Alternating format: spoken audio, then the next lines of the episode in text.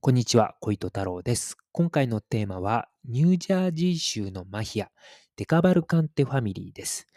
まず、ニュージャージー州という州について説明します。アメリカ合衆国にある州で、東部、東ですね。あの、大西洋側の州になります。もう大西洋に面しています。で、その州で、ニューヨーク州と接しています。で、ニューヨーク州にはですね、ハドソン川という川を渡れば、えー、ニューヨーク州に行けるというような地理的な位置にあるのが、このニュージャージー州です。で、このニュージャージー州で、まあ、長らくですね、マフィア、まあ、おそらくシチリア系アウトロー組織と思われるんですけれども、のそういった組織として活動してきたのがですね、デカバルカンテファミリーという組織です。で、このデカバルカンテファミリーを結成したのが、シモーネ・リッチオ・デカバルカンテという人物です。シモーネ・リッチオ・デカバルカンテはですね、1964年にですね、もともとあった組織を奪い取る形でですね、まあよく裏社会ではあるんですけども、奪い取る形でま結成したのがこのデカバルカンテファミリーになります。で、アメリカ合衆国のシチリアアウトロー組織業界ではですね、このシモーネ・リッチオ・デカバルカンテというのは、まあ、結構大物として位置づけられていたんだろうなっていうふうに思われます。というのもですね、アメリカ合衆国のシチリアアウトロー組織業界ではですね、コミッションというですね、まあ、日本語になんか詳しく訳すと、全米最高統治評議会っていうんですけれども、でもあくまでもこの全米最高統治評議会コミッションはですね、シチリアアウトロー組織、アメリカ合衆国のシチリアアウトロー組織業界のという、あの、つきます。あの、表社会の全米最高当事評議会では決してはないので、あくまでも裏社会の全米最高当事評議会なんですね。で、あの、このですね、アメリカの合衆国で活動しているシティアウトロー組織の全米最高当事評議会に、この参加できたのはですね、限られる人物しか参加できないんですよ。全米の、えー、まあ、シチリアアウトロー組織って、まあ、結構あったと思うんですけども、そこのボスが全員出席、参加できたわけではないんです。もう参加メンバーは限定されていたのがこのコミッション、全米最高統治評議会なんですね。で、五大ファミリーがあるニューヨーク市以外のエリアからはですね、数人の有力者しかこう参加できないんです。まあ、ニューヨーク市は、まあ、たくさん参加できたんでしょう。ただ、それ以外の地域ですね、はもう数人なので、まあ、本当限られるって感じですよね。まあ、それだけですね、当時の、えー、アメリカ合衆国のシチリアアウトロー組織業界っていうのは、まあ、ニューヨーク市を中心に回っていたということがわかります。ただですね、このニューヨーク市以外のエリアから出席するですね、数人の有力者っていうのは、まあ、かなりの大物ということが逆に言うとわかるわけなんですね。で、その一人がですね、このデカバルカンテファミリーのシモーネ・リッチオ・デカバルカンテだったんです。で、えっ、ー、と、毎年というか、ずっと出席していたのか、一時的に出席していたのかはちょっとわかんないんですけれども、まあ、それでもですね、まあ、この全米シリアアウトロー組織業界のサミットみたいな、場に出席していたので、まあ、このシモーネ・リッチョ・デガバルカンテっていうのは、まあ、業界ではま一目置かれていた人物ということがわかります。で、ちなみにですね、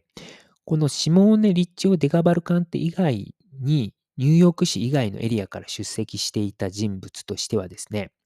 ミシガン州デトロイト市にで活動していたコンビネーションというね、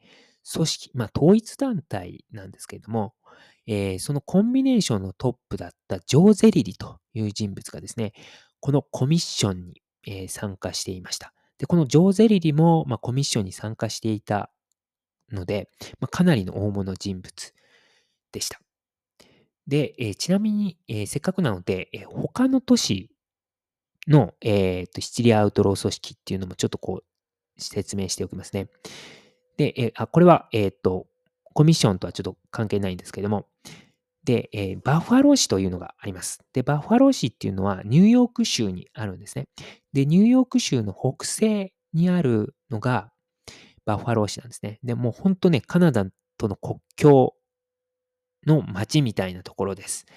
で、もうこの国境を抜ければですね、カナダのハミルトン市というのがあるという、もう本当に国境の町っていうのがあのバッファロー市なんですけれども、そのバッファロー市の有力マフィアとして、まあ、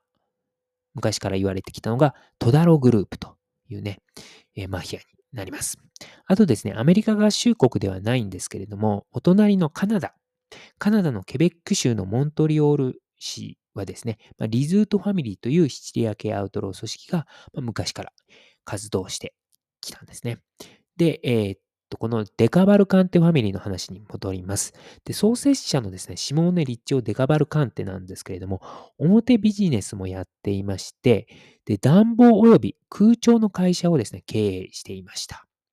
で、この会社がですね、シンクですとか、あと、管、缶をね、販売していたことからですね、シモーネ・リッチオ・デカバルカンテはですね、別名、配管工のサムとも呼ばれていました。なんかこう、庶民派みたいな感じですよね。ただですね、やっぱり裏社会の人なので、あの、裏社会のしのぎもやっていました。まあ、それが賭博ですね。あとはこのデカバルカンテファミリーはですね、他団体と組んでですね、ニューヨーク市にあるですね、ポルノショップの90%を影響下に置いていました。